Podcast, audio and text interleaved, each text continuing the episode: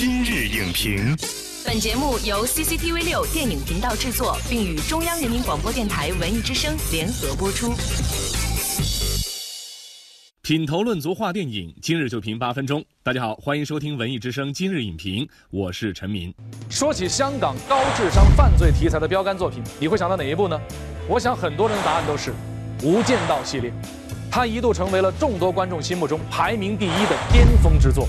而《无间道》三部曲的打造者之一，香港编剧导演庄文强，在即将到来的国庆档十年磨一剑带来了最新作品《无双》。影片不仅题材有所突破，阵容也非常强大，集结了实力派演员周润发和郭富城的强强联手。那么这部《无双》能否在国庆档赢得口碑和市场的无双成绩呢？今天我们邀请到北京电影学院副教授洪帆为您前瞻预测。欢迎洪帆老师做客今日影评。主持人好，观众朋友们好。庄文强导演呢，一直以来非常擅长创作警匪犯罪题材的影片。那么这些年来呢，他也一直在潜心发掘新的题材，终于在今年带来了最新的作品《无双》。那么从片名来解读的话，您觉得影片包含了几层意思？这个《无双》呢，首先我们看到，就是从人物来看的话。我们说这个中间的周润发和郭富城就是两个双雄的角色啊，当然他非常独特的是这个双反派角色。第二个呢，就这个影片中间它的题材，它讲到的是这个印假钞，印假钞它也是有一个概念叫无双元。就是他们所生产出来这个美钞的假钞，简直就是可以以假乱真的。这个也是一个可以说是一个无天下无双的记忆。那刚刚呢，您提到了片中人物的设置，采用的是不太常见的双反派男主角的搭配，周润发和郭富城的一个搭档，这也是他们继《寒战二》之后的再度合作。这两个高智商、高技术的天才碰撞在一起，会在影片当中产生什么样的效应？会带来什么样的翻转？能给我们来简单介绍一下？整个香港的这种警匪片的脉络来看的话呢，这种双反派确实是非常少见的。那么，尤其我们在看到这部影片，这个人物关系他们不是一个对等的关系，其实有点是控制与被控制。我们会期待它后面是会有一个翻转的，究竟是背后大 boss 的周润发更强，还是一个看起来被控制的郭富城会更强？那这个片呢，它有一个非常独特的，就是塑造了一个艺术家式的对待。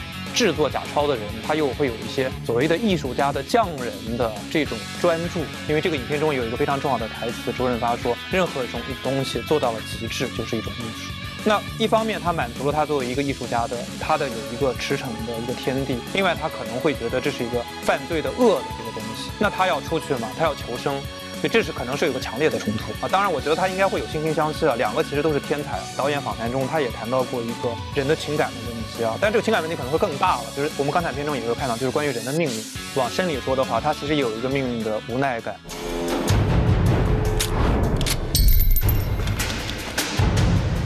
你说我随时可以走。说话还算数。如果说我们纵向来看一下，就是庄文强导演，也可以叫庄文强编剧之前的一些作品，《无间道》系列，还有这个《窃听风云》系列。那么到了这一部《无双》，有没有一些创新所在呢？大多数的香港的警匪片和犯罪片，它是一个比较阴沉的调，它会比较压抑，它会比较重这个色彩。可以说，从《纵横四海》开始的一个把西片的侠盗片，或者这种天才犯罪的这种模式呢，相对来说比较明亮一点。我们可以做一个有趣的比较啊，就是我们看到这个无双这个这个大概这个故事，所谓的双反派，然后是天才犯罪，本质上来说非常像一个看似很不一样的影片，就是泰国影片。天才枪手，他也是双反派，然后也是一个老手拉了一个新手进来。我从另一个角度来说，这个无双啊，加入一些非常新鲜的元素，比如说伙伴篇，比如说这种天才传奇片。这个郭富城出场的时候是一个身怀绝技，是一个很好很厉害的画家，对。可是他。时运不济，他非常潦倒。那如果说我们把这个他们这个所谓的行当或者职业换成一个正经行当的话，那你会发现它就是一个传奇个人传奇奋斗片。所以我觉得对这个确实是蛮有趣的，它是一个混合类型。无双的话，在这方面它是有所突破的。那么它还有哪些方面你觉得是打破了香港的影片相对来说现在比较单一的一个模式？到了无双，哎，我觉得其实真的是很聪明了，又挖掘了一个新的路。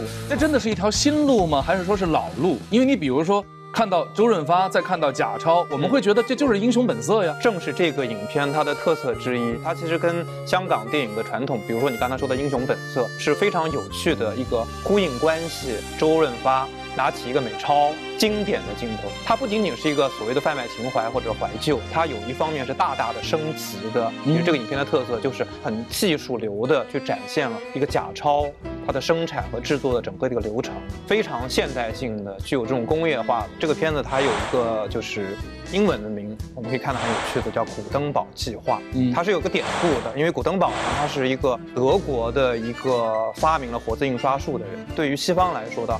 古登堡是个非常重要的人物，所以从这个片子来看的话，其实它还是有蛮有意思的。从人物到它独特的这个题材，然后到它背后这个寓意。从猎奇的角度来说，从新鲜的角度来说，其实确实是我们在荧幕上是没有看到过的。你想要复制哪一位大师的画？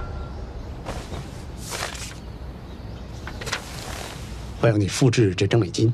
你看前不久上映的《反贪风暴三》哈，其实市场反应还算不错，那是不是说明观众对于香港特色的犯罪题材的影片还是有需求和期待？这一次的《无双》，你觉得我们现在来判断一下，它有没有可能刺激到观众，或者说让大家继续坚定对香港此类影片的一种信心？比如说，我们就要期待说《无双》能够达到《无间道》那样的高度，我觉得可能也是有一点苛求。就香港电影北上这么多年，他们其实一直在一直在做的一个非常重要的工作，就是怎么样把那个港产片的特色保留下来，同时又能够本土化。首先一个，我觉得香港电影其实介于东方文化、西方文化之间的，它特殊的这种地理位置、文化位置、经济位置，使它受到西方的资讯非常快。西片非常成功的影片，它马上快速反应，对，而且本土化做得非常非常的好。就像我们今天聊的《无双》。这部影片，那我觉得它一方面还是依然保留了香港这种犯罪片、警匪片的一些特色的东西，它也是把这种其实西片非常成功的，比如像《猫鼠戏》这种高智商犯罪，既学习了西方影片，同时又保留了就是中国影片这种。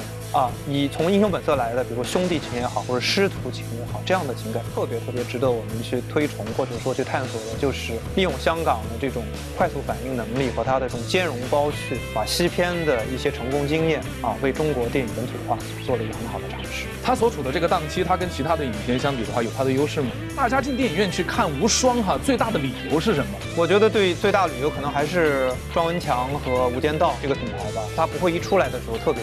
受关注，但是随着它影片的质量的口碑，它会在回暖。好的，感谢洪帆老师的预测和评析。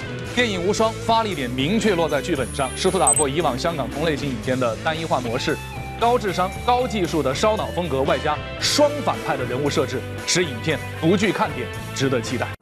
本栏目视频内容，请关注 CCTV 六电影频道，周一到周五每晚十点档《今日影评》。